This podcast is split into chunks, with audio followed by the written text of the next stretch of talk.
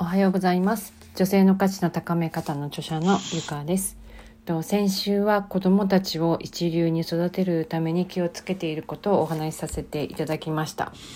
その中で長女のことと末っ子のゲーマーの息子のことをお話しさせていただきました。今日は三女の話をちょっとしたいなと思います。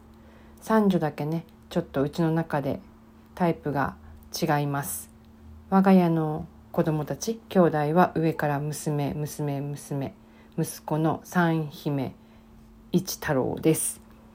で三女以外はどちらかというと一つのことを極めて一流になっていくタイプです。っていうよりもその一つのことを悪く言えば一つのことしかできないタイプ。で三女だけが器用貧乏で本当になんだろういろんなものがオール2位だけど総合1位になれるタイプ。んで2位とか3位とかあのクラスマッチとかで2位とか3位例えだけどクラスでは1位になっちゃうクラスってあるじゃないですか。そういう総合1位になるタイプですだからといって、まあ、総合1位を常に取ってるかってわけじゃないんですけどタイプ的にはそういうタイプですでね私としてはやっぱりなんか一つ極めてもらった方がいいなっていう思いはあったのですが娘の場合は一つのことだけに興味が持てないと言いますその三女ですね。いろいろやってみたいしそれがまあほどほどにできちゃうタイプなので一つを極めるよりもいろんなことを知ってまあその一個一個全部になんかお役に立てるタイプ。で彼女の悩みは、まあ、私がなんか極めたらいいねっていうことをずっと伝えてきたので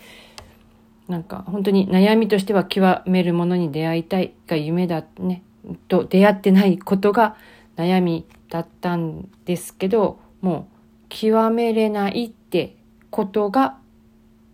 分かったらしいです。っていうか極めれない。そう、極めれないっていうことが分かったって言ってました。で、分かってもらえないかもしれないけれど、本当に一つのことを掘り下げることに努力できないのよって言います。まあよく自分のことを分かってるなと感心してます。で彼女がやりたいのはコンサートとかお家の家の中とかのテレビからの音響そういう音響技師になりたいこととプログラミングをしっかりプログラミングとかパソコンだけパソコンの早打ちとかもすごい得意です。と司会ですね。なので、この中でこれを全てを叶えるのに一番近かったのが光線経由歯科大なのです。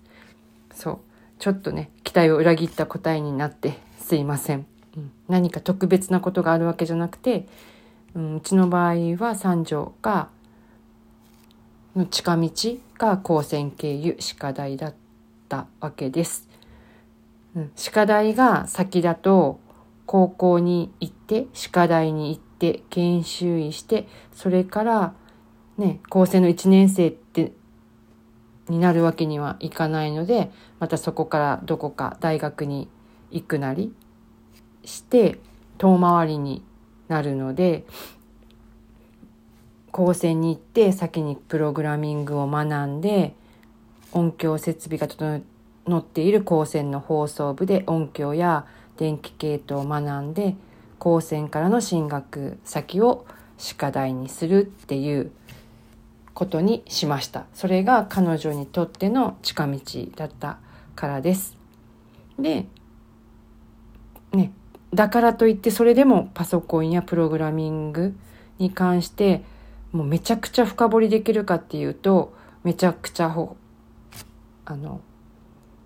深掘りもうもうそのそこに長けてることってめちゃくちゃ高専でも長けてるのでもうその子たちには絶対やっぱりかなわないしそこまでのなんか脳が回転しないらしいです。なのでまあパソコンやねプログラミングもほどほどというかある程度できて、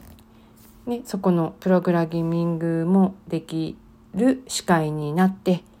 音響は趣味として楽しむっていう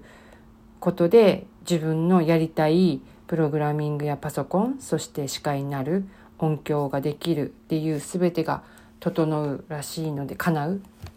らしいのでこの近道のコースにしました。本当に全く役に立たなかったと思うんですけども本当にいろんなことをやるのに方法が一つではないということです子育てっていろいろ悩むこともあるかもしれませんが必ずに抜け道が見つかるし一つにとらわれずにいろんな視野から考えてほしいなと思います。でまたねうちもこの近道で高専行って歯科大に行ってっていうのが近道かつちょっとだけね安上がりな方法だとは思っててでだけどここまでしてもまたもしかしたら夢は叶うあ夢は変わるかもしれないけれどもまあそれはそれで仕方がないのかなとも思ってます。だけどこの3つに関しては本人がずっと言ってることなので、まあ、変わらず変わらないからこそこの近道を作ってきたのでこのままねほんと健康で事故なく進んでほしいなと思ってます。で、ね、これはこれでうまく近道なように見えますけどもうちの次女ね次女は次女で中学2年間は本当にいじめからの不登校で学校に2年間通わなかったです。でも今はねそのいじめのおかげで中学校のカウンセラーになりたいという夢を持ってくれたので公認心理師になるために東京の大学に通ってます。不思議なもので2年間は全く学校行かなかったんですけど高校になったらしっかり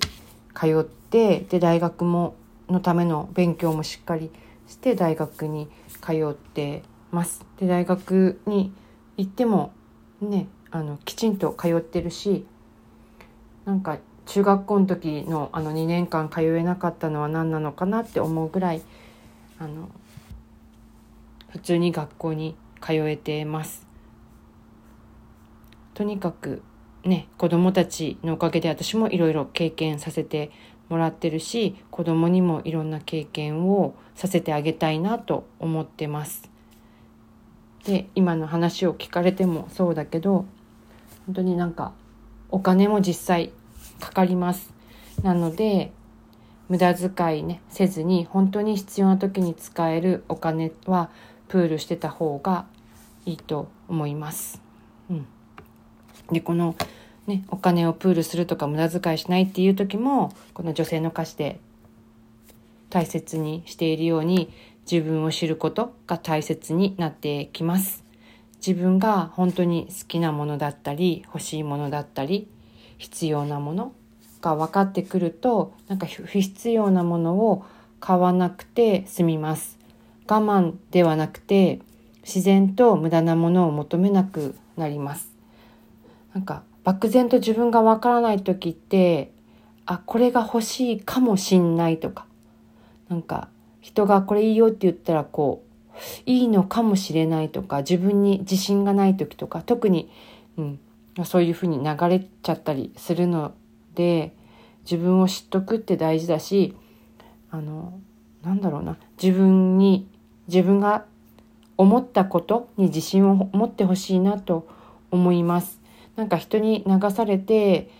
自分のねお金がプールできなくて本当に使わなきゃいけない時に使えないお金がないっていうのはちょっとね残念じゃないですか。そうならないためにも自分の